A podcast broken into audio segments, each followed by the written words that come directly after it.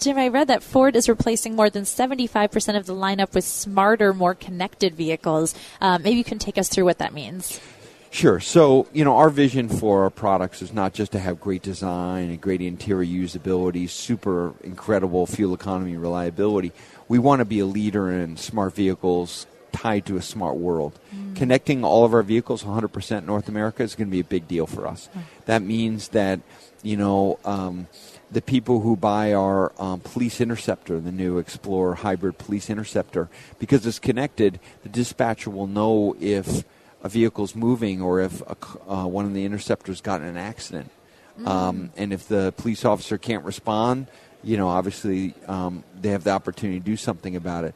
We have the ability to have connected services uh, where we have the ability to change the vehicle over the air instead of having to come into a dealership and wow. and have warranty work in case there are any issues. So the connect- connectivity is one piece. We're also launching more autom- partially automated mm-hmm. features like push a button and the car parks itself. Oh, um, I could really use yeah, that. well, everyone can. Um, but um, going on the, the new Explorer has a feature, uh, uh, cruise control that allows you to take your hands off the wheel for a period of time if you're if you're behaving right. So we're going to see, you know, out of Ford more intelligence, more safety systems um, like our automated braking, which we now have standard across all of our vehicles.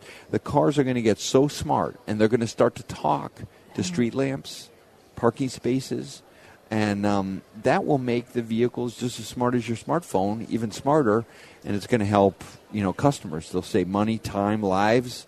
Um, so this intelligence of the vehicle is a big bet by Ford.